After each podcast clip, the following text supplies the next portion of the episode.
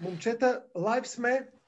Благодаря на всички за търпението. Здравейте, Живи добър сме. ден. Живи сме. А, да, рисковете на живото предаване. А, а, благодаря на всички днес, че се присъединихте към а, а, този лайв епизод на Моите пари ТВ, който е озаглавен а, и, а, имотния пазар в условията на COVID-19 кризата. А, този епизод е нов, нов за, за нас като начин на заснемане, като начин на излъчване. Така че благодаря на всички за екстра търпението. Излъчваме на живо в, в Facebook в събитието. В момента лайв, лайв стрима трябва да върви в събитието.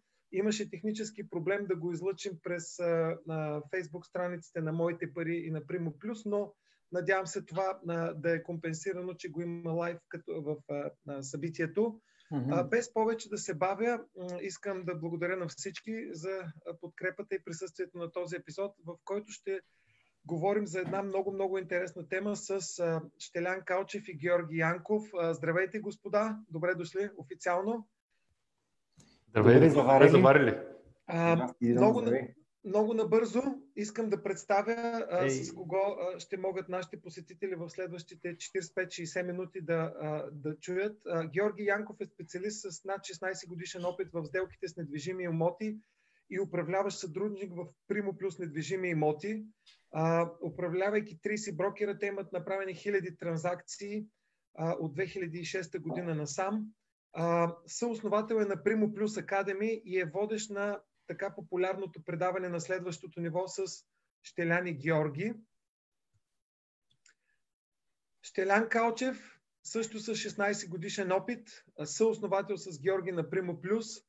Освен това е и а, с магистърска степен а, економика на недвижимата собственост и е докторант в катедрата за недвижима собственост към УНСС с дисертация на тема инвестиция в недвижима имоти и Щелян е с дългогодишен а, опит, NLP практик, а, следва добрите практики а, от а, всички а, гурута на, на мотивацията и на недвижимите имоти. И не, не на последно място, надявам се на, за това да дължим тяхната, а, тяхния успех с тяхното предаване, който беше един от поводите да се обърна към тях за днескашния ни разговор за, за недвижимите имоти. А, надявам Благодарим се, за поканата. моля, моля. Благодаря, Благодарим. момчета. Сега започват сложните въпроси. До тук беше така. До тук беше готино.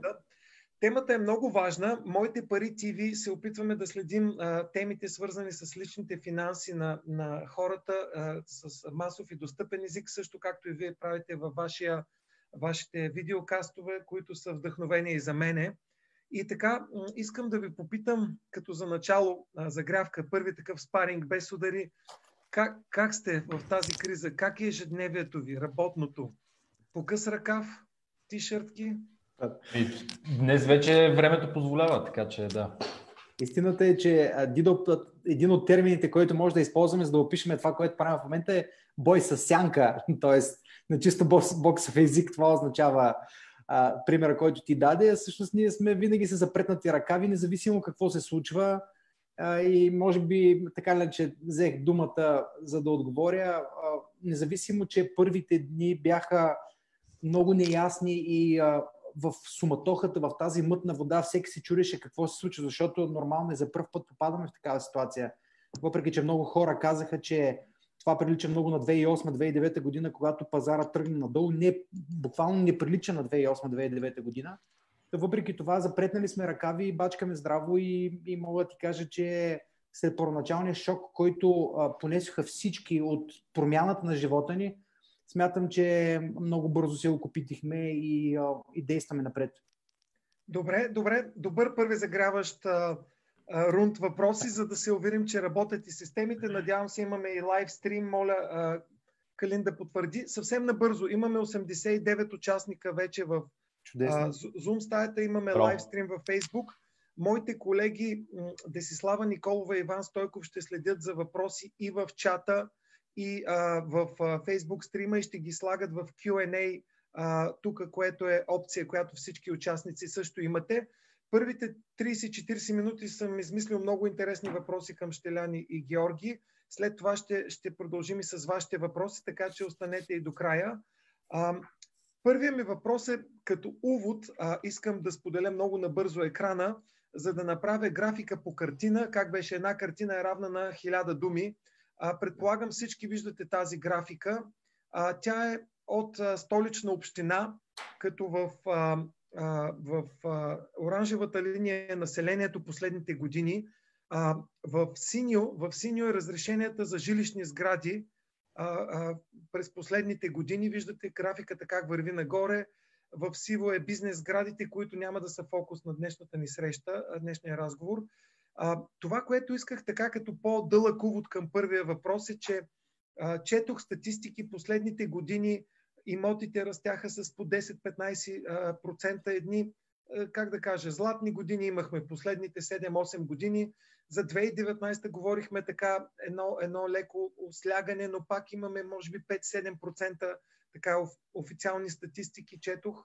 А, тази година се очакваше и дори да се абстрахираме от COVID-кризата, а, цените на имотите да се охладят а, предвид голямото предлагане или да има голям въпросителен между това по-голямо предлагане на нови имоти, а, разрешение на строителство спрямо а, нали, търсенето. А, ако сега върнем прогнозата, все едно няма COVID-кризата, нека така да подходим първия въпрос. За вас 2020 каква щеше да бъде? Очаквахте ли да има насищане на пазара, нови имоти? А? Може, би, може би аз, аз ще тръгна. Благодаря, Дидо, за въпроса. Базирайки се на основните движещи фактори на пазара последните години, реално, които обославят тези графики, които, които ти показваш, винаги сме твърдяли, че голямата разлика е катализатора на тези ръстове. Те са вътрешни, всички катализатори, т.е. всички mm-hmm. предпоставки, докато предишния пик, на който станахме свидетели, до голяма част, голяма част от него беше предизвикан от външни инвеститори и външни инвестиции.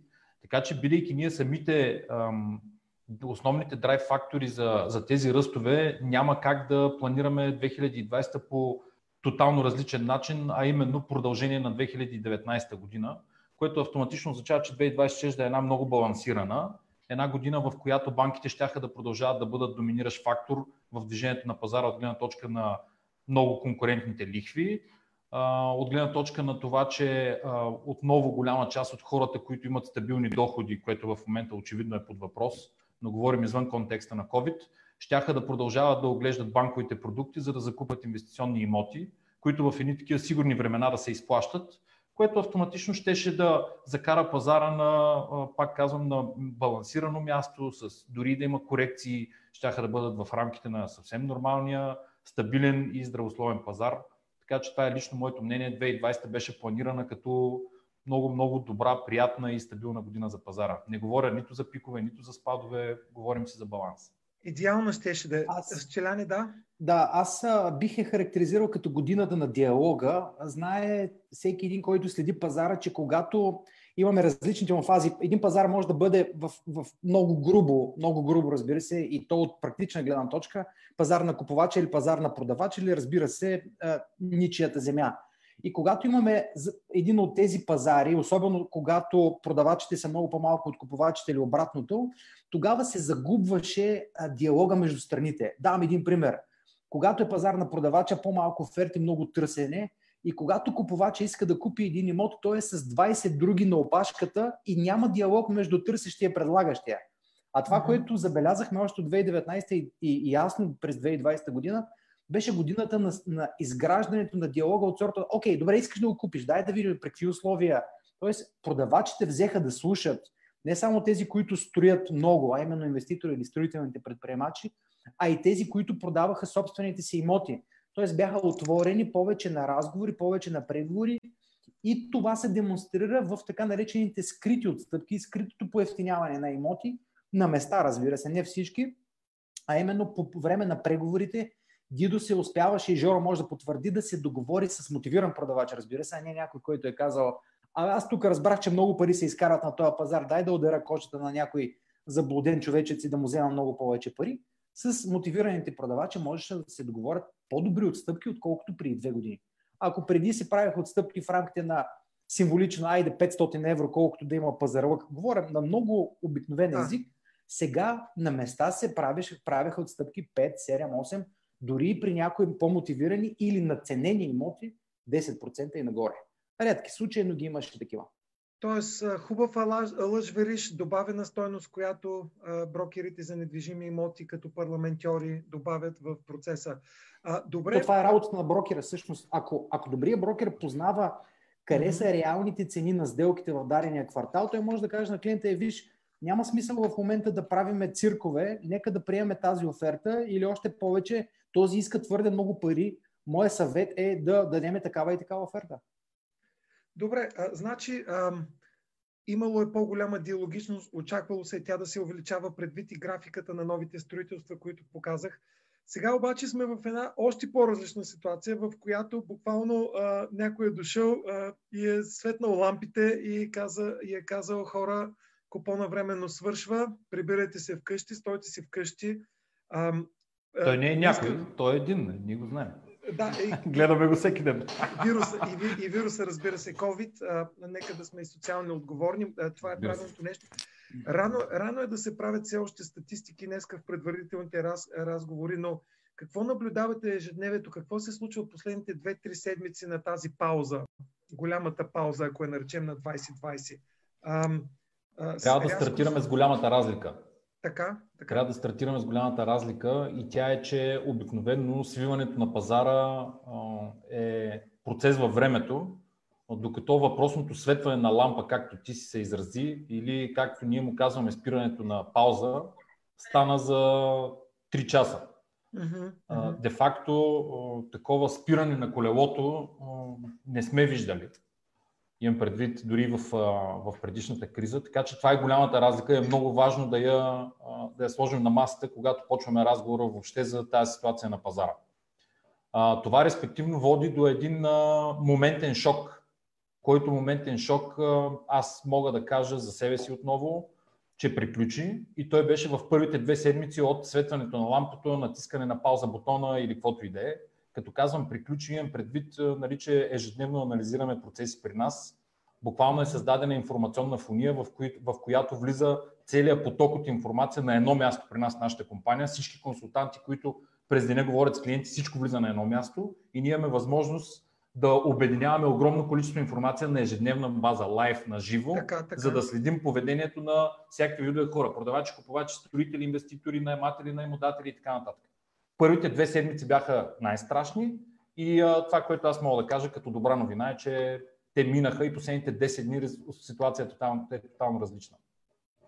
А, ако мога да дам една статистика, за да се съпоставиме и да видим колко а, а,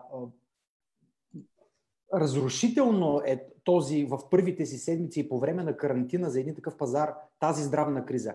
Проблема всъщност, Дидо, и нека всички да знаят, проблема не е, че хората нямат пари, банките не кредитират или нещо стана с пазара. Проблема е, че хората не искат да виждат хора. Страх ги е. Страх е да се заразят.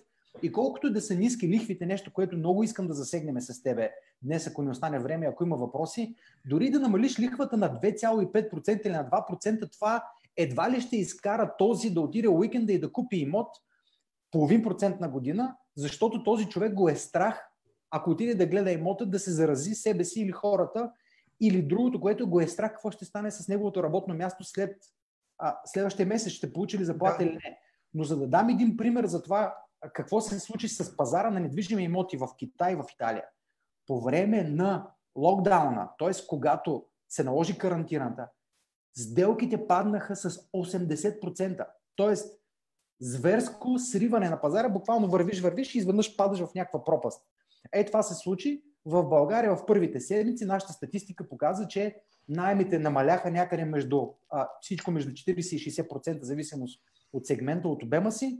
Сделките пропаднаха, може би на около 70-80%. Георги може да поясни. Само секунда, защото... само секунда а, ти говориш за бройките на сделките, нали? Говоря, Има... да, говоря за броя на сделките, за обема. Да. За, да, за да не обърка. Сега, аз тук имам... Ние нямаме, извинявай, ние все още нямаме да. статистиката и тя няма и да излезе акуратна тази за първото тримесечие от агенция по вписването, за да видим какво е положението. Тя е март месец, няма много какво да покаже. По-интересно да. ще бъдат данните през второто Q на 2020 година, да видим какво се случва с цифрите, но аз имам известно виждане по въпроса и долу-горе знам какво ще се случи. Само секунда. Значи, а, а, понеже сте ми двама събеседници, аз все едно се буксирам с двама а, тигри. Много Не е лесно, нали? Нека да включим и нашата, нашата публика, 112 човека в а, а, залата. А, подготвил съм една анкетка, която искам да пусна. А, предполагам ви излезе на екраните. Да, а, излезе.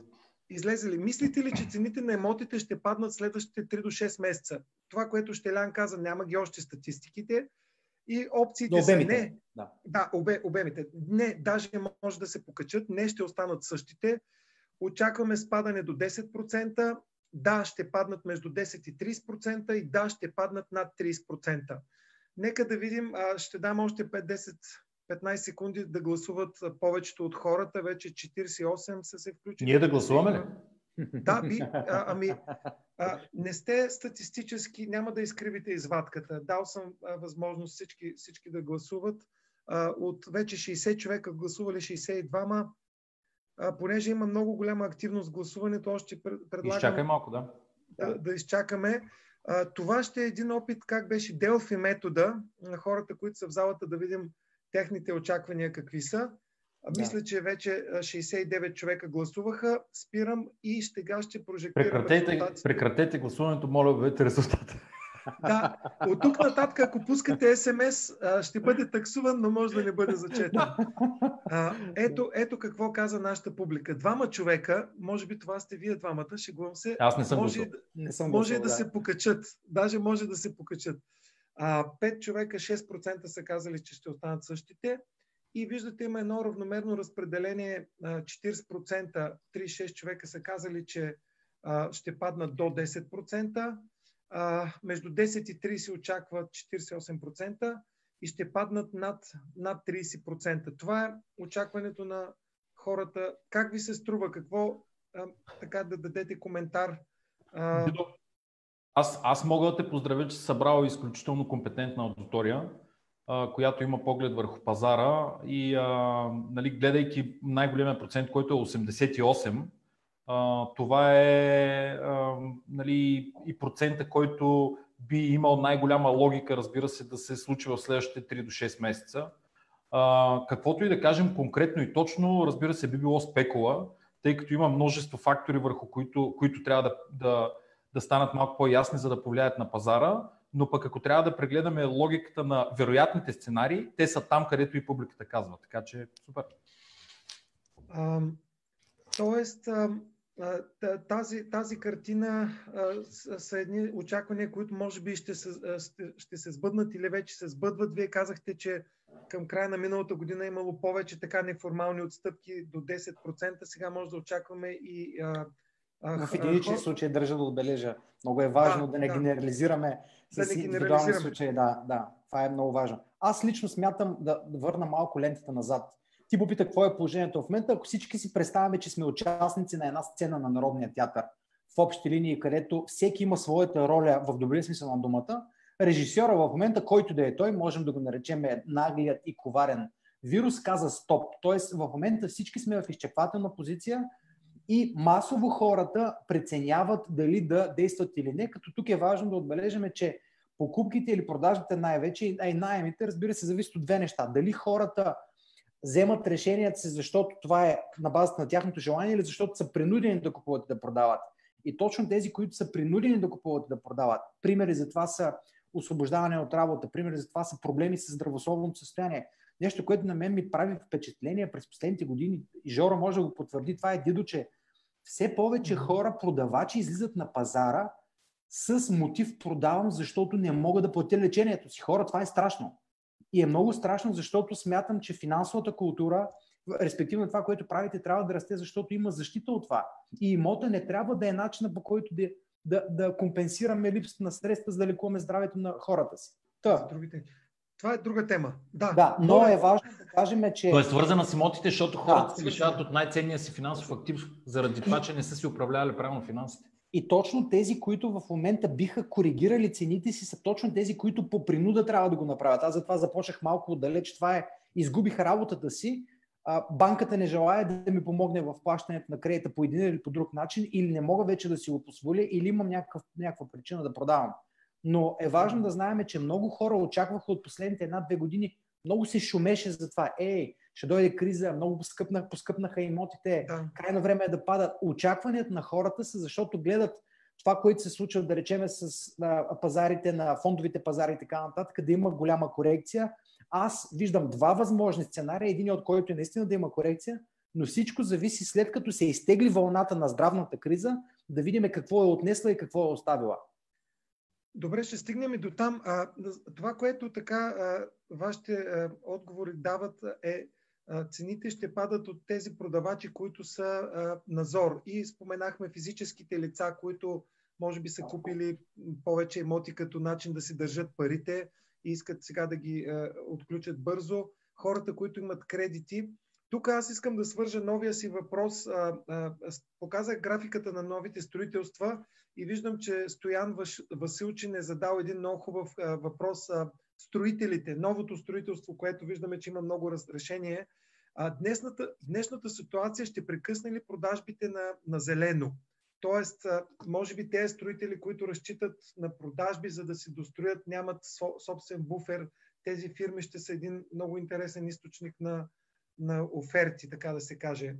А какво мислите за тези? Имате ли контакти с а, а, строителни фирми, които сега излизат на пазара? Строителите, строителите да. в момента са на двата полюса, както са и продавачите физически лица. Т.е. има продавачи физически лица. Аз само ще, се, ще си позволя да, да вметна една корекция. Думата назор а, не я харесвам и затова я замествам с мотивация. Тоест, както физическите лица определят продажната си цена или да, или поведението на пазара спрямо с личната мотивация да продават, абсолютно също е при строителите. В момента текущо говорим от последните 15 на дни, тъй като направихме една кампания с голямо количество строители, са на, абсолютно на, на двата полюса. Има строители, които в момента пускат промоции, за да подсигурят финансиране част от продажби, а други строители са точно обратното, т.е. към техните търговски отдели влизат а, насоки за не толериране на предложения на ниски оферти и така нататък. Тоест, търговският директор казва забранено ни е да правим отстъпки. Така че отново, отново си говорим за мотивация. Що се отнася до въпроса на господин Василчин, смятам, че голяма, огромна роля върху този процес ще, играят, ще изиграят банките. И ако банките решат, лишат строителите, респективно купувачите за ново строителство от финансиране при груп строеж, акт 14, така наречения, а, това ще се отрази със сигурност върху ам, строителния бранш от гледна точка на покупка на зелено за купувачи, които ще ползват ипотечен кредит. Тоест, ако имаме една схема на плащане, в която много голяма част от плащането е на акт 14 с ипотечен кредит, а банките кажат, не, ние вече няма да финансираме на акт 14, това означава, че строителите ще трябва да се лишат от тези купувачи.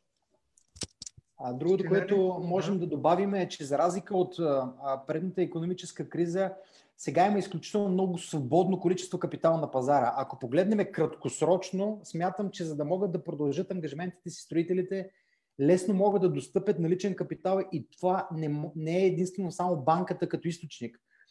Има изключително много хора, които са готови да инвестират в имоти и впрочем доста от тях подтриваха доволно ръце, когато това се случи и ние получихме много запитване от сорта на дай нещо, което е под масата, дай нещо, което е ефтино, за да мога да направя сделка, но ние малко по-късно ще говорим за инвестициите.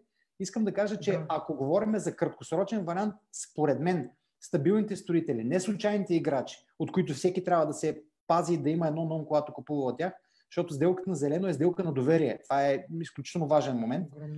А краткосрочният проблем с ликвидността не би трябвало да го има за разлика от предната криза, защото сега има много капитал, а и банките продължават да кредитират при определени условия, въпреки на места затегнатите рестрикции.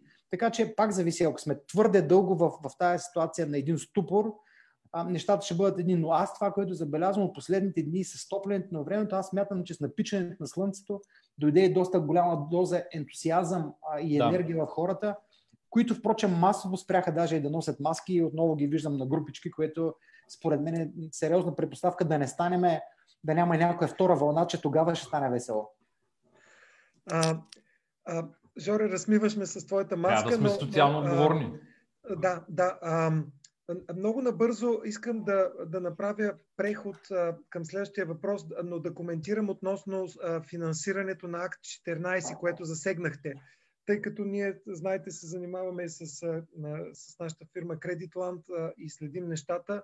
Моя да. колега Петър Илиев, това, което забелязваме и ми сподели, като се подготвях за днешния разговор, е, че банките ще продължат да помагат на стабилните инвеститори, на стабилните строители, фирмите, които са с добро финансово положение, тъй като там риска е по-малък, те ги следят и ще, ще им помогнат в кризата, деца се казва, или над клиентите, които купуват, ще дават дори по-малка сума на акт 14 кредит, но ще дават. Но като цяло банките затягат по-малко процент финансиране, ще правят и ще се опитват на по-късни етап, етапи, т.е. клиентите да имат по-голямо самоучастие. Което е добре, впрочем, здравословно е. Да, да намаля, намалява риска. Имаше такава тенденция от преди, от преди нова година, но да влеза в ролята си на интервюиращ, не на отговарящ. И а, това, което исках да Нищо, попитам... твоя контекст също е добър.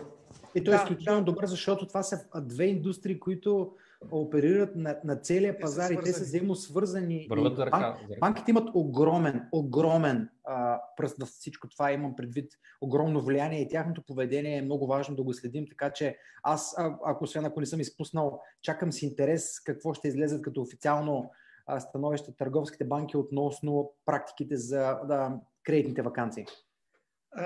Знам, че си водиш на видеошоута и ти, но сега аз задавам въпросите. Да, да отговоря набързо. Ня, няма още към днешна дата. Утре го очакваме.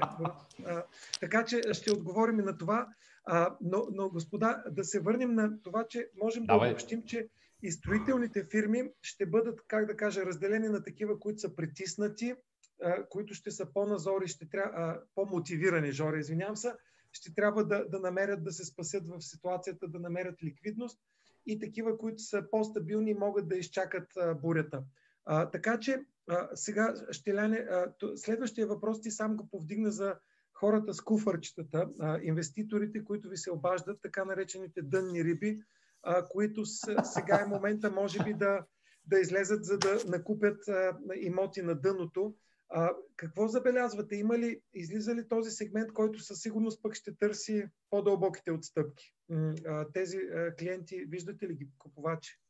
Аз само преди, преди Щелян, само ще се включа за 10 секунди, че а, вече а, излезна сегмента с а, купувачите, които се прибират в България от чужбина и искат да инвестират в имоти и давам на Щелян думата.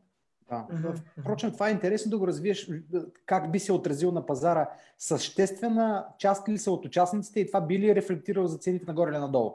Разбира се, нали, тук цялото това нещо тази вечер го правим в контекста на това, че сме само 30 дни в този пазар. Тоест, това е много важно, да. А, така, да. А, но на база тези, тези 30 дни вече имаме така достатъчно повторение на този процес хора, които се прибират от България, даже хора, които още не са се прибрали, вече комуникират с нас на тема инвестиции, защото са решили да се прибират. Така че на база обема, сравнявайки го върху 30 дни, мисля, че вече така, мога да го броя като тенденция, не като два единични случая.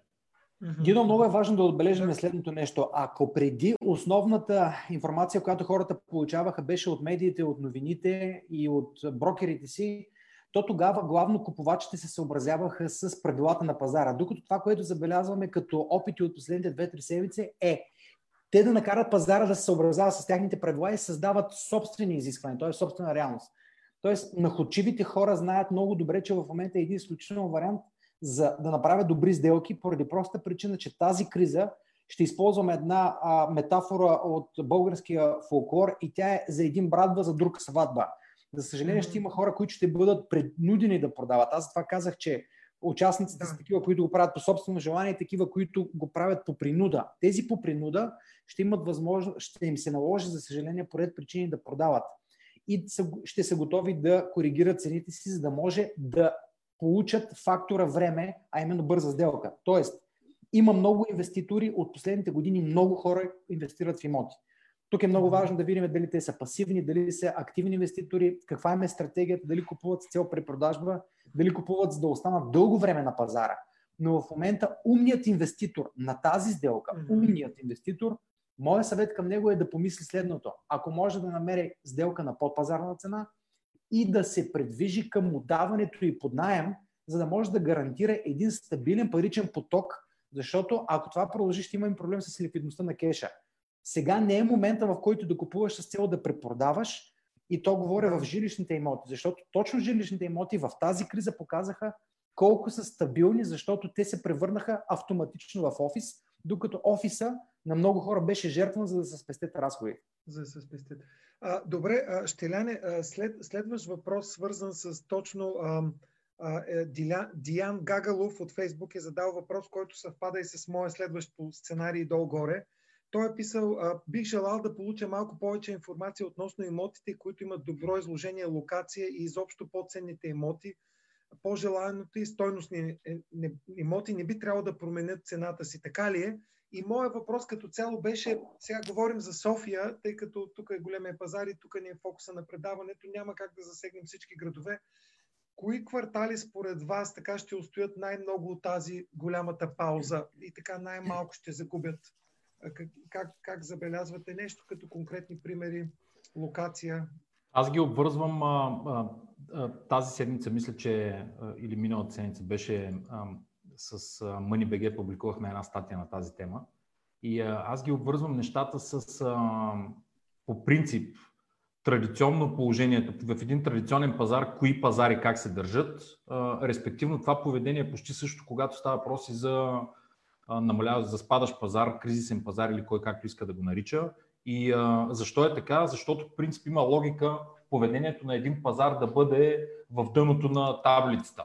Обикновено тази логика касае на първо място инфраструктура, най-нужните неща за ежедневието на хората, транспорт, разбира се, в София е изключително важно са метростанциите. На първо място е транспорт. Да, Статистика, да, която сме правили Дидо, за това кой е да, най-важният да. фактор за избиране на един имот, това е на категорично така. транспорта. Тоест, Сграден... до метростанциите. Да, метростанции, метростанции, нали, разбира се, начално място и оттам нататък вече чисто комуникативността на района. Инвестициите в района също така, до толкова доколкото Добре. са изградени различен тип и паркове, и детски площадки, и пътна Търговски инфраструктура, обекти. търговски обекти. Нали, цялото това нещо ясно е. В смисъл, хората, които работят на, на, на пазара в София, са наясно кои квартали и кои зони въобще в София отговарят на, на тези ам, критерии. Така че, Мгм. що се отнася до, наистина въпросът е прекрасен, тъй като обикновенно в исторически план винаги имотите, които са отговаряли на критерии локация, инфраструктура, комуникация, добър имидж въобще на района от гледна точка на население, на сграден фонд, на сграден фонд на инвестиции, тези имоти в тези райони са най-устойчиви на, на различен да. тип а, вариации в цените. А, стоя, а, един междинен въпрос, ще не знам, че ще се изкажеш. А, а, преди 2008 година не съм експерт в имотите, но тогава големия бум, всички имоти растяха. Тази криза финансовата 2008-2010 направи да се диференцират цените по райони. А, мислите ли, че сега след тази голяма пауза, а, COVID пауза, ще, ще има още по-така диференциация? Вече хората много добре да оценяват точно тези фактори. И ще ляне и ти твой отговор. Как Аз лично смятам, че ние като човешки същества имаме една много интересна черта. Бързо забравяме. И ти гарантирам, че е въпрос на няколко месеца да се върнем към стандартния ни начин на поведение, защото твърде кратко време бяхме в или сме, или ще бъдем в тази криза, за да може да промени драстично навиците ни, особено пък на пазаруване. А като става въпрос за покупка на емото, 80% винаги е емоция. А, огромният проблем, Дидо, на пазара на, на България е липсата на обективна информация, която да демонстрира реалните нива на сделките. Реалните нива не на офертните цени, а на това на колко купувача се е съгласил да направи сделка с продавача на реалната цена, не на данъчната. Ние Мгм. и второто, което е много важно, аз лично смятам, че понеже българския пазар на агенциите е много дефрагментиран, няма агенция, дори в София, която може да даде точна ясна картина по всички квартали. Да не говорим, че София е е- един сбор от много квартали. Какво искам да кажа? Ако погледнем дори статистика, която един от най-големите портали публикува, ако не се лъже днес или вчера, за промяната на цените от последните 3 месеца, от последното 3 месеца, т.е. Q1 на 2020 година, почти няма движение. Има някакви флуктуации в рамките на, на плюс 4-5% нагоре и надолу. Но много важно да кажем, че офертните цени нямат нищо общо с цените на реалните сделки. Да не говорим, че има лоши практики на пазара, в които умишлено някои цени се дигат, за да се свалят после.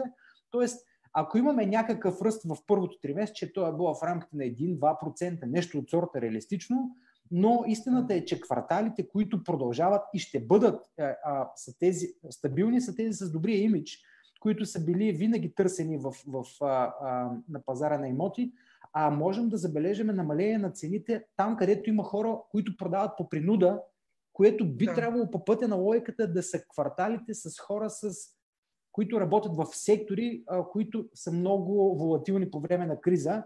Тоест, кварталите от, така от средно и ниско ниво, там може да се получи някаква, някаква отстъпка. Но Това е пак топ казвам, фактора. Не можем топ да кажем, да, не можем. Да. Зависи кой колко Ясно, ще продава. да, защото все пак не е чак толкова сегментиран града още.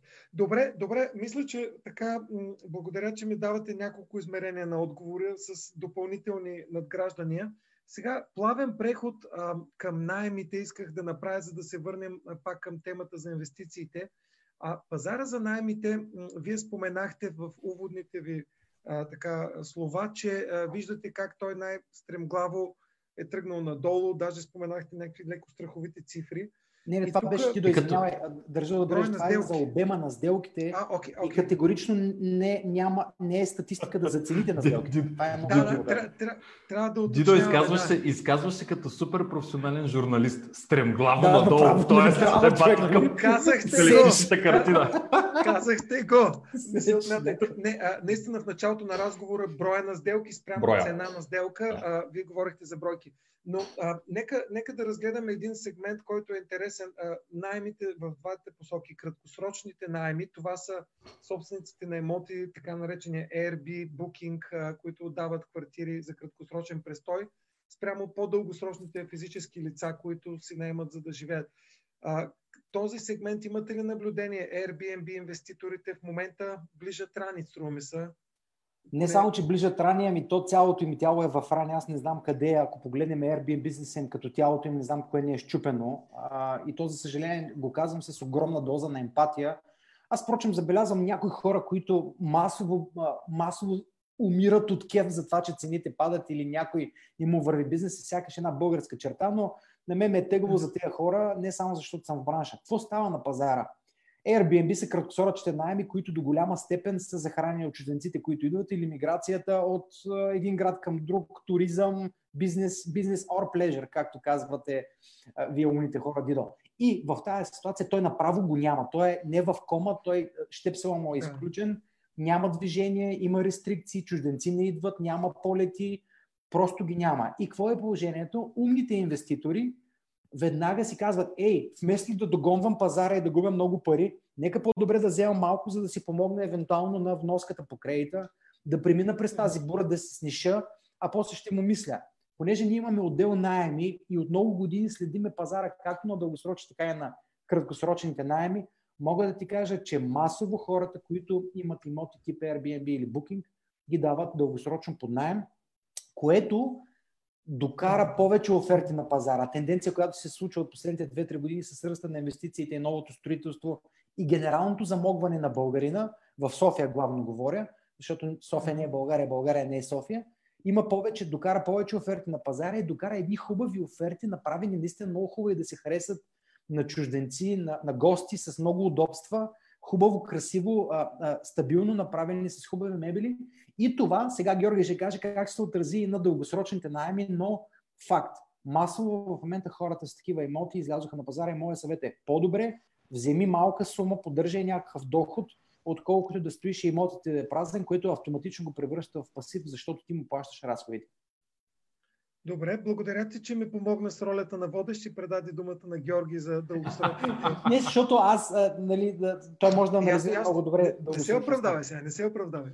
Да, а... А, процесите също са интересни много и на найемите в интерес на истината. И ако понякога остават в сянка, сега, сега така доста осезаеми палитри има на пазара. Един от интересните процеси е преговарянето на наемодателите с текущите им наематели. Тоест, това е процес, в който наймателите не излизат, но предоговарят с наймодателите си найемите от гледна точка на това, че имат определени затруднения. Някъде това се получава, някъде не се получава. Голяма част от наймодателите, с които си говорим, тъй като ние влезнахме в кампания, буквално нямаха идея как да подходят при разговор с найматели и ние подготвихме много информация за тях. За да могат да проведат разговорите, тъй като а, сме изчислили, че средностатистически е много по-добре да задържиш наемателя си с определен компромис и корекция за определено време, отколкото да го освободиш, да трябва да излезеш отново на пазара, да търсиш нов, не знаейки въобще какъв тип наемател ще попадне при теб и така нататък. Така че това е първият процес, който е изключително важен и а, работи много отблизо с него. Втория процес е свързан с наемодателите, които са на пазара и просто искат по-бързо да свалят цените си, за да могат по-бързо да получат наемател. Тоест, нали, това е а, един от реалните ефекти за, за натиск на пазара. Третия процес е свързан пък с по-агресивните наематели, които а, се възползват. Да, да, в момента виждат а, буквално а, възможност да се възползват и а, биват по-агресивни при а, наемането и казват, виж, mm-hmm. това е моята, примерно да речем, ако имота е 500 лева, а, той казва, ми виж, ще го наема на 400 и просто тества по този начин мотивацията на собственика, Дидо. Цените, Дидо, в момента много зависят от една тенденция, т.е. има много голяма миграция от София към родните места на хората, които са дошли да работят или сезонно, или за по-дълго време в София, което означава, че се освобождават повече оферти.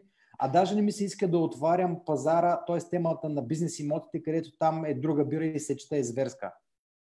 Аз искам, да. искам тук да кажа нещо, което е изключително важно и приключвам по темата, но смятам, че е супер, супер важно. И това е, че в момента, след като мине този буфер, който аз казах, че вече така започва да отминава първоначалния шок, ще има един, една опция на преквалифициране при хората, които са останали без, без работа, тъй като статистиката, която аз следя е, че последните 7 дни в един от големите портали на пазара на, на работна ръка, на пазара на труда, за последните 7 дни са публикувани 1500 обяви за работа. Като сложите това, това е за София само, като сложите това, че в някои от тези обяви се търсят нали, многоброен персонал, а не само един човек, може да си представиш колко хиляди човека в момента се търсят от индустриите, които в момента набират скорост. Тоест, при положение, Има голямо преструктуриране, да. да. При положение, че има леко, леко, леко преоформяне на уменията и на квалификацията на хората, отново ще се върне този, т.е. този луфт в момента и вакуум в пазара на найми ще се запълни от хората, да. които до месец това ще са, ще са на работа. Да. да, впрочем, за да обобщим всичко, очакваме след този отлив да има прилив на много процеси. Тоест, това е временно, изкуствено е и живота скоро време след възстановяването ще се върне към нормалния економически ритъм. Ще стигнем до там. Имам анкета да замерим кога ще се върнем към... А, така че а, тогава ще можем процентно по-добре да го кажем а, това твърдение, но аз се възхищам на вашия несломим оптимизъм. А, така че, не, не, това... не, не оптимизъм, а реализъм. Е... Добре, добре, реализъм. Бидо, това, са, това са 16 години, 16 години трупане на информация от пазара, а, така че... Добре, добре в смисъл, Пазар е вече. Песимист. Трябва, трябва да работим с данни. Не, не, просто трябва да работим с данни. Това е. А, а, а, въпрос, въпрос имам относно изчисляване на възвръщаемостта. А, нещо, което така а, мене като финансист ми е интересно е, м, примерно, човек като купува имот, нали, когато се чуди дали да го отдава под найем или да го, да го закупи на заем, долу-горе би трябвало да се изчисли какъв потенциален найем найем би имал от този имот и годишния найем да го раздели на покупната цена. Грубо казано, нали, или 10 месечни найеми, да, да, да. найема. А, това инвеститорите, Airbnb инвеститорите със сигурност са го правили, за да си преценят някаква цена. И ми е интересно да коментирате тази възвръщаемост, търсена възвръщаемост сега в условията на кризата, малко ако задълбаем физическите лица, ако се изчисляват нещо такова, колкото и да е трудно, вие сигурно им помагате, 5% нормално ли е по-ниска норма? Инвеститорите, пък, които биха купили имот, какви, какви насоки бихте им давали или как, как вие ги съветвате за, за търсене на цена оптимална за имот? А, справедлива. При условие, че и найемите в момента флуктуират. В тая пауза, говоря следващите един-два месеца, има ли, въжат ли показателите нормалните? Ами това е като тези игри, които като отидеш в мола и фащаш едно чукче, в което постоянно някъде изкача нещо и трябва да го удариш долу-горе, това е пазара в момента, но истината е, че ако погледнем, нали, намираме се в един нетипичен пазар, т.е. сметките в него са много трудни. Ако трябва да ти дам отговор, по-скоро бих хванал е, е, защото това е някакъв микрозум, те, те 30 дни на криза, т.е. гледаш с някаква лупа и много голяма вероятност има да сгрешиш. Но ако погледнеш генерално възвръщаемостта от отдаване на имот дългосрочно в София, варира между 5 и 6% бруто. И е много важно хората да се направят разликата между бруто и нето, между това колко да. влизат от найема и колко остават в джоба е. И това много зависи от тяхната политика, от начина по който работят, какви данъци плащат, как поддържат имота и така нататък. Също е много важно да знаем, че ако гледаме имота за дългосрочно отдаване, той печели също и от повишаване на неговата стоеност във времето. Да, някой ще каже сега цените ще паднат. Да, обаче те в исторически план винаги са се вдигали. И ако ти погледнеш в рамките на година, може да загубиш много, ако го купиш, продадеш и междувременно даваш под найем, но ако го даваш примерно до 10 години, ти гарантирам, че си просто на печалба по простата причина, че така работи, имаш доход от найема, имаш възможност да плащаш заемния капитал, ако си инвестирал в чужди средства от банка или от приятели и междувременно това расте в стоеността, защото имотите са нещо от първа необходимост и те са чудесно убежище за парите, особено сега, защото къде другаде можеш да получаваш едни 6-7% на актив, който ти контролираш и с който можеш да действаш. Добре, понеже времето много напредва, аз имам още два въпроса. Една анкета имаме 7-8 въпроса. Не, нека да се опитаме да сме а, така а, стегнати в отговорите. Стегнати, да. А, и 30 е секунди, е като в една организация. Точно така. Дан и, и, и вземам микрофона. И как би се открила кризата а, на професията брокер на недвижими имоти? А, по-рано споменахте, че липсва регистър на реалните цени на сделки, дори анонимизиран да бъде. А, социалното дистанциране ще породи ли по-голям интерес към работата на ексклюзивен принцип, да речем, един продавач да не иска да влизат десетки брокери в къщата. Много е важно брокера как ще се изиграе ролята тук, тъй като социалното да. дистанциране, дори логиката да показва, че е много по-добре да работиш с един брокер, който да ти сведе целият пазар така пред теб и да вземеш решение да направиш най-добрата сделка. Ако това нещо не е изкомуникирано качествено с собственика, собственика няма как да вземе такова решение. Тоест, представи си, че ти имаш, ти имаш най-добрия финансов продукт в финансовата система, който на мен ще ми позволи следващите 15 години да изграда финансова независимост, но ти никога не си ми го казал. Аз как мога да взема решение да го ползвам? Тоест, трябва все още. Ключа е в брокерите. Да Ключа е в брокерите. Да. Много е важно брокерите на, на това ниво, в този пазар, да са хиперкомпетентни и супер комуникативни. Масова комуникация с всички хора на тема как може да направиш най-добрата сделка днес на този пазар. С две думи, ситото, ситото играе чудесно и то е в момента много тънко и, както казват старите хора, минават през иглените уши, ще останат тези, които са готови да се адаптират, защото креативността и адаптивността е най-важна в съчетание с новите технологии. За да не се... е супер за да не се достига, както Стоян Василчин тук шеговито изкоментира, за да не се достига брокера бел ошамарен на комуникативно място близо до метро. близо до метро. Тръгнах да му връщам обратно на прави чат, само че нещо не се справих. Нека, нека да сме фокусирани. Все пак шегата не може да я пропуснем. Знаем чувството му за хумор. А, още един блиц въпрос. Една блиц анкетка и след това ще минем един по един към отговорите, защото остават 10 минути до заветния един час. Не, че няма да останем още няколко минути, но аз обичам да, да се опитаме да влезем в, във времевата рамка. Имаме 121 участника, все още няма, няма намаляване. Така че явно интересът е голям. Въпросът ми е. Да, във Facebook, Дидо, виждам, имаме лайв 104. В Facebook има още 100. 100. Така, че Чудесно. Поздравления. Фейсбук въпросите, ако задавате, ще бъдат транспонирани тук от а, нашите колеги Десислава Николова и Иван Стойков. А, така че задавайте въпроси. А ще ускори ли кризата, тази криза, ще бъде ли възможност малко да се технологизира този сектор? А, вашите една-две прогнози, аз бих начертал следното нещо, така виртуално разглеждане на имоти, а, някакви, м- той е регистър на сделки, да се отсява плявата. Мислите ли така вашия опит за прогноза, какви технологии може тая криза пък да издърпа напред за улесняване на сектора? Видеоразговори... Гидо, ти знаеш, ти знаеш, че ние от няколко години насам правим много за бранша, за да го образуваме, да донесем най-добрите практики чрез академията ни.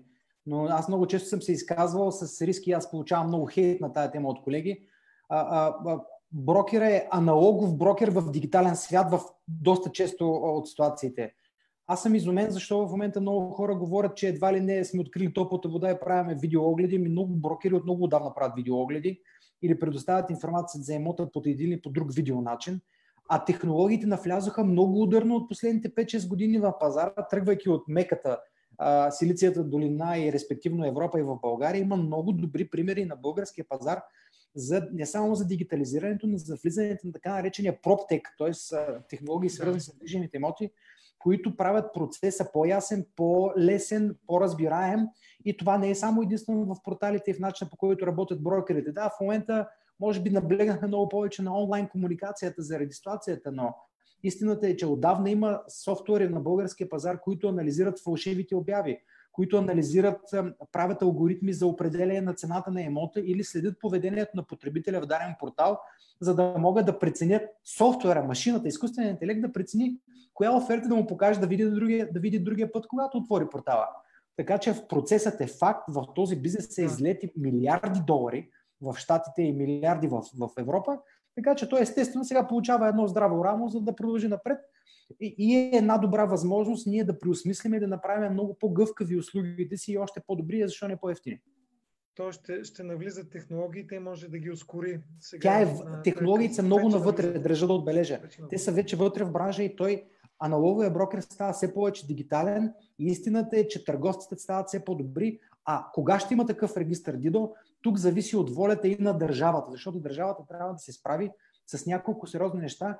Добри новини има на пазара. Някои от институциите, които варят документи и които зависят, дигитализират услугите си. Има надежда, но аз продължавам да не разбирам защо агенцията по вписванията не направи тази дигитализация и тази еволюция, която е абсолютно нужна на бранша, ще го осветли и ще накара хората да бъдат много по-спокойни за това да видим, да видим какви са реалните цени на емотите, кой къде какво как купува и да имаме цялостна снимка, а не само да топваме пръстчето на едно място в блато. Може да се реши ли а, такъв дигитален шум от фалшиви оферти и неясни... Той е голям проблем. Този проблем да. много лошо влияе на пазара, на преценката на хората и даже не е нормално да гледаме поведението на порталите, защото там са офертни цени и те не могат да покажат реално какво се случва. Това е проблема. Няма статистика и оттам нататък това е една прекрасна среда, рай за разни кърлежи, които да правят, да смучат от кръвта на сериозните, на коректните играчи или да правят сделки на гърба на другите паразити. Имаше такъв коментар и в началото на чата Мария, която казва, обяснете как един ден е 69 хиляди, на другия ден става 70 хиляди, постоянно надуване на цените. А, така че ти отговори... Ще ти кажа нещо, което, което забелязвам да. последната една седмица. Забелязвам, че някои брокерски агенции си позволяват наглостта да, да правят това, което се смеехме на разни вериги. Първо дигат умишлено цените и след това казват, ами ние ги намалихме. Но понеже ние следиме и знаем, че цената му е била днес 70, той е дига на 75 и след това обявява на 69,900. Е, за това говоря, че когато няма прозрачност и няма ясни взаимоотношения с клиента, който да инструктира брокера с договор, това е цената ти, не която ти искаш, и да го държи отговорен, това се получава и в момента хората трябва да бъдат много внимателни, да не станат жертва на измама от сорта на ей, виж, ние току-що свалихме цемота му с 5000 евро, време е да купуваш, а той е дигнал преди това. Всъщност, тук тези вериги покрай черен петък отнасяха солидни глоби. Ето, това е идеята. Става въпрос за стоки, точно за това става въпрос. За стоки от рода на 500 000, 2000 лева. А тези манипулации търговски в, за имотите са още по- вредни за клиентите и наистина, да. така, честно казано, понеже аз не съм ежедневно в пазара, само ви разпитвам, това наистина е сериозен проблем за защита на клиентите и така необходимостта от малко по-нормална яснота. А, само понеже времето напредва, това, което в предварителния разговор сега чувам, е един вид сделките за недвижими имоти са по-инертни, Последните дни се случват сделки, които са започнати по-отдавна, предварителни договори, които не могат да бъдат развалени, нотариуси, които си работят март, април, може би ще е добър, но тази пауза, която веднага за ресторантьорите, хотелиерите, Airbnb, веднага, те от днеска веднага ги изгониха. Партито тотално спря. Много неприятно, наистина. Много... При кредитите ще, ще е с 2-3 месеца лаг. Нали, не, нещо такова се очакват следващите да. месеци. А, и тук въпрос е, а, аз това, което искам да попитаме, да, формата на легена, ако го разрежеме, спадане, влачене по дъното, рязко нагоре. Преди да минем към индивидуалните въпроси, имам втора анкета към нашите участници, а, относно към всички вас. Хоризонт за управене на а, имотния пазар. Стартирам анкетата, да видим, надявам се, че се появява на екраните ви. А, въпрос, който така искам да завършим и с а, ваши коментари, преди да отговорим индивидуалните въпроси, е кога очаквате да се възстанови на пълно имотния пазар? Тоест, все едно е да стане както тук, беше. Тук все, все, все едно сме били в февруари. Това ли ти е идеята? Да, да, нещо такова, да. Ще, дали ще има такова? В следващите 3 месеца, между 3 и 6 месеца, 6 до 12 месеца или след повече от 12 месеца. Да видим този панел от а, 116 да. мъдреци. Нека видим, че е интересно. 65 човека отговорили, още някой да се престраши. А, този, този метод понякога се оказва по, по-вярен, отколкото 60-70 човека отговориха. Спирам гласуването и ви споделям резултатите. Секундичка, така, share results. Ето, виждате ги, предполагам. А, до 3 месеца 4 човека са отговорили. То не е легенд, това се едва ли не е ви-образно. Между 3 и 6 месеца 26%, между 6 и 12 месеца 44% и 26% са, очакват по-така. За мен тази картина е една идея по-песимистична, отколкото ми се щеше да видя а, за кога ще се върнем. Това е моето първо усещане. А, виждате, аз съм оптимиста сега. Прикрит. А, вие, вие как, как ги тълкувате тези резултати за възстановяването? Ами аз за това, за това обърнах внимание на тълкованието на въпроса точното. Всъщност напълно, напълно означава, нали, че все едно не е имало COVID. И да. А, да, смятам, че всъщност това, което виждам, че абсолютно равно е а, теорията между 3 и 12 и теорията след 6. Тоест след 6, но, но нататък някъде, нали, не се знае. А, така че нали, някъде, ако трябва да, чисто статистически, нали, ако трябва да ги напаснеме, съвпадението е между 6 и 12 месец, на, може би на, най- на най-голямо количество хора, които са фокусирани там. Mm-hmm. А, сега, а, нали, разбира се, а, има много, много, много неизвестни, тъй като още не знаем реално какви ще са всички ефекти или по-скоро дефекти от, от тази ситуация, за да може да преценим кога ще се възстанови. Така че още имаме много бели петна, за да дадем крайната прогноза, според мен. Да, здравната част още не е ясна. Така, не знаем случай... дължината на здравната криза, да. Да. А, първото, което аз смятам, че преди да настъпи кризата, той пазара си беше много добре. Той не показваше а, а, сигнали, че реално влиза в друг, друга фаза от цикъла си, т.е. да влиза в, в фаза на поевтиняване. По-скоро цените растяха с много малки темпове. Много е важно наистина, след като видим колко време ще продължи това нещо, какво ще е нивото на безработицата и какъв ще е оптимизма на хората, но държа да отбележа Дидо и всички слушатели да го знаят и зрители. Пазарът на недвижими имоти в София в България не достигна обемите си, които беше достигнал 2008 година и това го показват официалните статистики. Ние не достигнахме броя на сделките, което показва, освен, че имаме сериозен демографски проблем, който ще играе все по-решаващ фактор, ще бъде в, в, на пазара на имоти, показаха, че българина, въпреки по-високите доходи от преди 10-12 години, много по-низките лихвите, българина има толкова покупателна способност и това е. Нали, хората умно инвестираха. Така че а, за възстановяване говорим едно. Пазара винаги има корекция. Не помня случая, в който от историята, когато се следи статистиката да го няма, ще има корекция. Дали вируса беше а, изпревари и даде тласъка, в който ще се коригира 5, 10, 15, 20, 30%, не знам. Очакването за възстановяването на економиката е 2021 година. Бърз ръст. Бърз ръст в световен мащаб. И аз лично смятам, че дори да влезем в фазата на корекция на пазара, т.е. да влезем в падането, не би трябвало да, да стоим в тази фаза повече от година-две принципно. Но много зависи ефекта от наливането на толкова много пари по световните пазари в момента, как ще се отрази въобще, защото ти знаеш, че има една голямо количество пари, които ще циркулират и, и ще видим какво ще стане с тях. Добре, благодаря ви. А, сега, преди да минем в Q&A секцията, която може да стане, да стане дълга и да, да се загуби, а, аз след малко ще подготвя слайд с вашите контактни детайли а, имаме и клиент, а, посетителка, която е попитала предстои покупка на емот с цел живеене.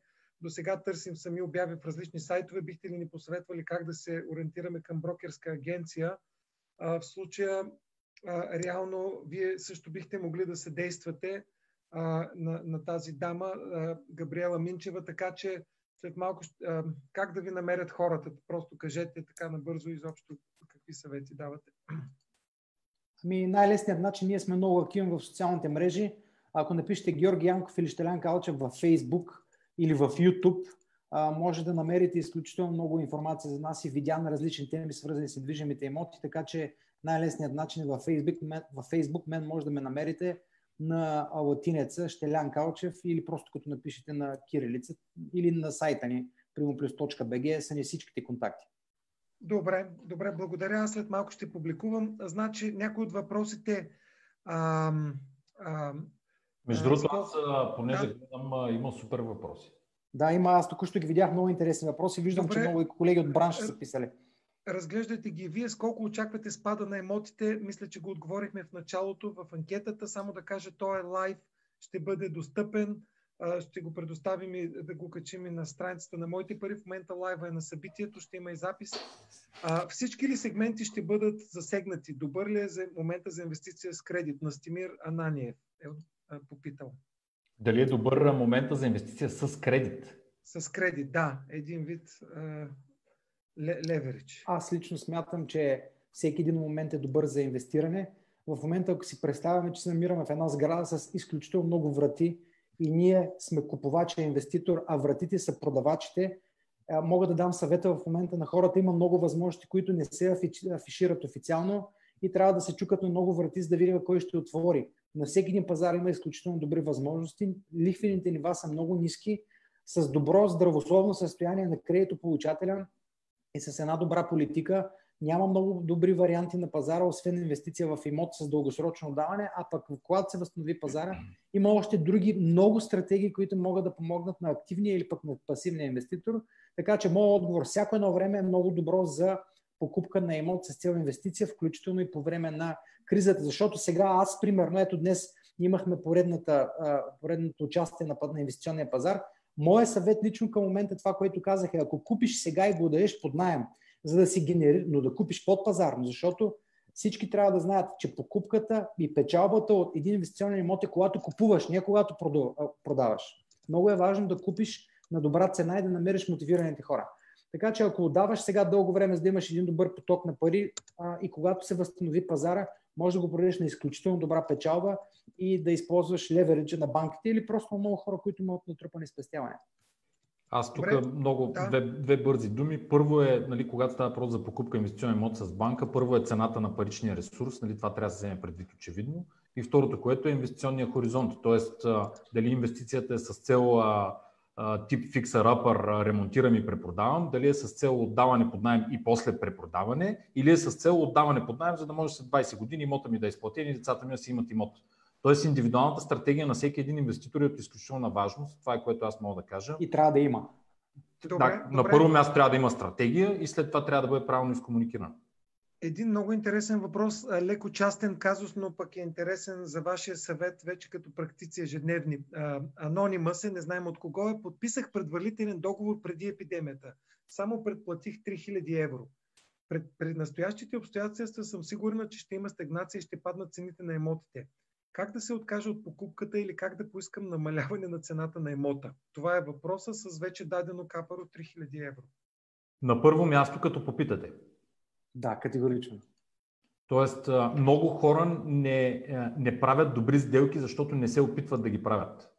Ако дамата, всъщност, извиняй, той е анонимас, не знам защо. Не, а, подписала да. съм, мисля, че каза подписала съм. Да, да, да, беше женски род. Да, т.е. ако дамата има две насоки, в които иска да преговаря, А, да си върне капарото, Б, да коригира цената, просто трябва да влезе в преговори за тези две насоки. Това е първото нещо, което задължително трябва да направи. И тук вече, ако няма диалог между с продавача, категорично винаги препоръчаме чисто човешки да се подходи и каже да, да, се, да се води диалог. Комуникацията е най-важното нещо, особено в кризисни времена. Ако не, тогава трябва да се видят възможностите на базата на предварителния договор. И искрено се надявам дамата, ако предположим, че тая дама е ползвала адвоката, не е свалила копия на предварителен договор от интернет. А, да, тук вече, тук, вече, тук вече става на микро ниво как може да се управлява сделката, какви са клаузите, какъв предварителен договор е купила, на колко добра цена го е купила, защото в някакъв момент, ако, ако смята, че а, излизайки от тази сделка, дори да загуби 3000 евро за нея, би било а, добър а, изход от, от, от тази ситуация, също е вариант. Но, но за мен винаги, винаги първо трябва да изкомуникира и да пробва да тества с, другия, с другата страна по сделката. Така, имаше един въпрос. Може ли да коментираме промишлените имоти? Предлагам а, нашето предаване наистина дори ви да имате коментар, не искаме да говорим за физическите лица, така че да, да го пропуснем. Йови го е задала. А, Добромир Ганев е питал, колеги, как ще коментирате продълженията на банките в условията на а, кредитите по време на, на кредитната вакансия за извънредното положение, внесени в БНБ вчера. Този въпрос, а, за съжаление, няма финални параметри. Засяга всички а, физически лица и фирми, които са креди, теглили кредити от банки, а, че ще могат да поискат разсрочване между 3 и 6 месеца и банките ще разглеждат тяхното реално състояние, за да им дадат такава отсрочка, а, за да си вземат глътка въздух. Това би помогнало на хората, които също са теглили кредити, за да купуват имоти, Airbnb-та, да имат 3 месеца разсрочка до 6 месеца. А, а, утре очакваме финалните параметри и ще ги коментираме много детайлно. Само това исках да кажа днеска. Имаме Аз не разбрах, понеже беше споменато а, за срока на извънредното положение, нали, което за мен... А, а... Всъщност, не се, не се знае. В Румъния приеха 9 месеца до края на годината възможност, но в България това, което беше коментирано от председателя на банковата асоциация между 3 и 6 месеца. В Румъния Централната банка даваше, дава ликвидни средства на банките, докато в България банките сами имат буфери, които да посрещнат тези по-малки изплащания. Така че не, нека да не го коментираме по-детално сега, да помолим всички да се осведомяват и ще, ще има официална информация, okay. утре очакваме. Аз мисля, че извинявай, мисля, че това е едно да. разумно решение. Това е, може би, най-полезният ход на банките защото а, те знаят колко голямо влияние обратното би имало на един пазар и респективно на активите, които те са обезпечили с кредити. Освен това, те знаят, че това нещо ще свърши и имат нужда от тези клиенти после. Категорично. Така е. Сега тук сме, имаме въпрос за Владимир Мил, Мирчев за печатането на пари в глобален мащаб. Говорим за трилиони, как това ще се отрази на инфлацията. Имаме ли някакви коментари? Този въпрос е много глобален, много макроекономически. Освен това, освен това а, хора с... А, тук стените не им стигат за сертификатите, не могат да отговорят на този въпрос. А, по принцип, нали, ако казваме нещо, трябва да е нещо, което сме чули.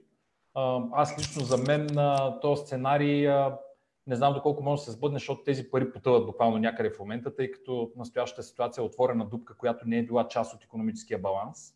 Така че да. това не са просто едни напечатани пари върху един стабилен пазар, които да обесценят валутата и да се получава инфлация или хиперинфлация. По-скоро... Щеляне, да, Жоре, наистина може много дълго да спекулираме, да, да. но това не е макроекономическо Именно, предаване. Да. Следим okay. ги ние тези теми, но, но ден за ден... Имайки предвид, че хората нямат пари, не мисля, че има логика да се дигат цените. Просто те да, хората обедняват да. масово. Кой ще дига цени?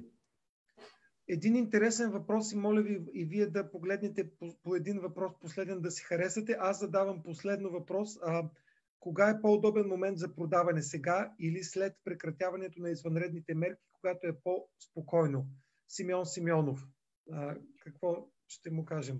Ами много зависи от конкретната ситуация на Симеон. Той ако трябва да продава, той няма избор дали да чака, защото не знае колко време трябва да чака. Другото, което е нормално е, когато той е продавач, за него да има повече желаящи за имота в извънредно положение, когато хората са лимитирали излизането си и са отложили покупките си, съвсем нормално е всъщност да има по-малко. Тоест, ако преравни други условия погледнем, по-добре е да изчака, но пък има и друга теория, че ако някой дойде, дойде в момента и му предложи добра цена, която го устройва, може и да е добре, защото след 2-3 месеца, ако реши да продава, може да се наложи да гони пазара, а ако пазара е нападащ или коригираш се с някакви е, тенденции, може да е изгубил от парите си. Така че супер, мега строго индивидуално е Това каза Жоро от самото начало. Точно така. Добре, Трябва да видим но... конкретиката. Да, с, с две думи отново искам да го натъртя, е, че най-добрата сделка за един клиент основно лежи върху неговия личен контекст, а не върху общите параметри на пазара. Така че много зависи да. от контекста на господина. Защото е много важно альтернативата да не продаде или ако продаде, какво ще прави с тия пари, защото аз съм готов, ако съм инвеститор, в момента Дидо съм готов да реализирам по-малка печалба, но да взема парите и да ги вложа в други проекти, които ще ми помогнат за по-голяма печалба. Много важно. Ето, ето, да личен, ето личен контекст, който в момента му казва на Щелян да продава. И това е моето поведение в момента. Добре, добре. Последния по един въпрос от двамата от тези, които са останали в чата.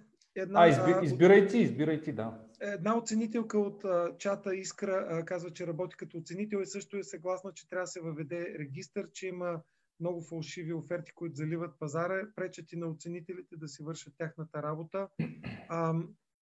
Това е коментар. Въпросът ми е как мислите ще реагират банките към малките строителни фирми, дали ще финансират бъдещи и текущи проекти.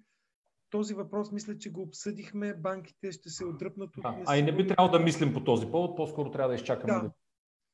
А, така, ами а, сега Михаела Дамянова. Ще има ли според вас голямо увеличение на бързи сделки на хубави имоти с намалени цени заради кризата цени? цел бърза ликвидност? Не, защото няма да има много продавачи, които явно ще излезнат на пазара с табелка аз продавам без пари.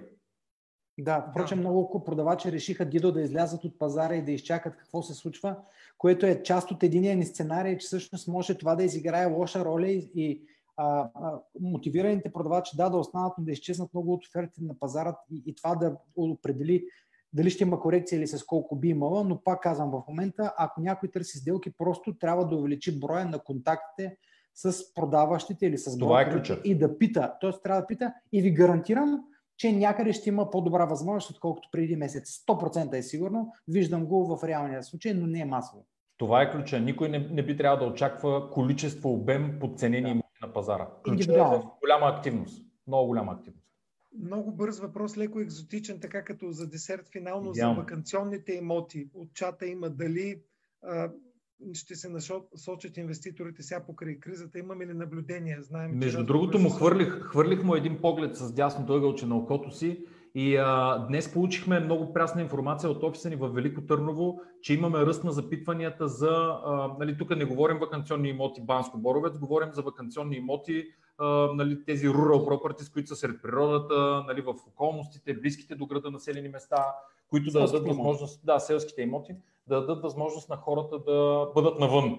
Тъй като нали, тук вече от няколко дни е ясно, че двора е лукс, в смисъл хиперлукс е.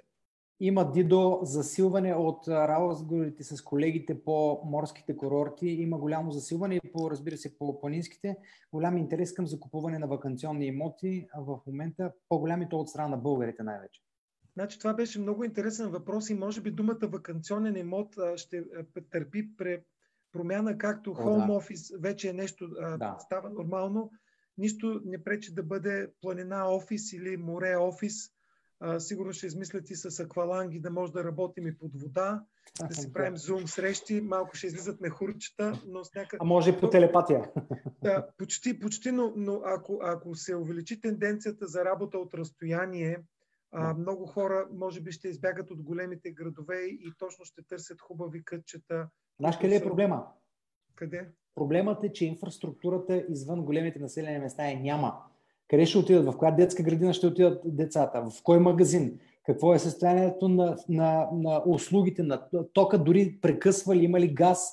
Трябва да се има, търси, има когато се инвестира, трябва да се търси в развити райони или да се обърне специално внимание, но основен ключ тук е транспортната свързаност с големия град. Дидо, трябва да прочита въпрос. Съжалявам, трябва да прочита въпрос. Много е важен. Много е важен въпрос. Добре, това е последния въпрос. Добре. Понеже господина, понеже господина отдолу пише, някой ще отговори на въпроса, самия въпросът му е много важен. Добре. Николай да. Милушев. Точно Добре. така. Как ще коментирате често срещана ситуация, в която купувача си намира имот по обява сам, но брокера на продавача задължава купувача да му плати комисионно? Защо е важен? Изключително важен, тъй като касае много, много хора. Касае продавача, касае, продав... касае купувача, касае и брокерите.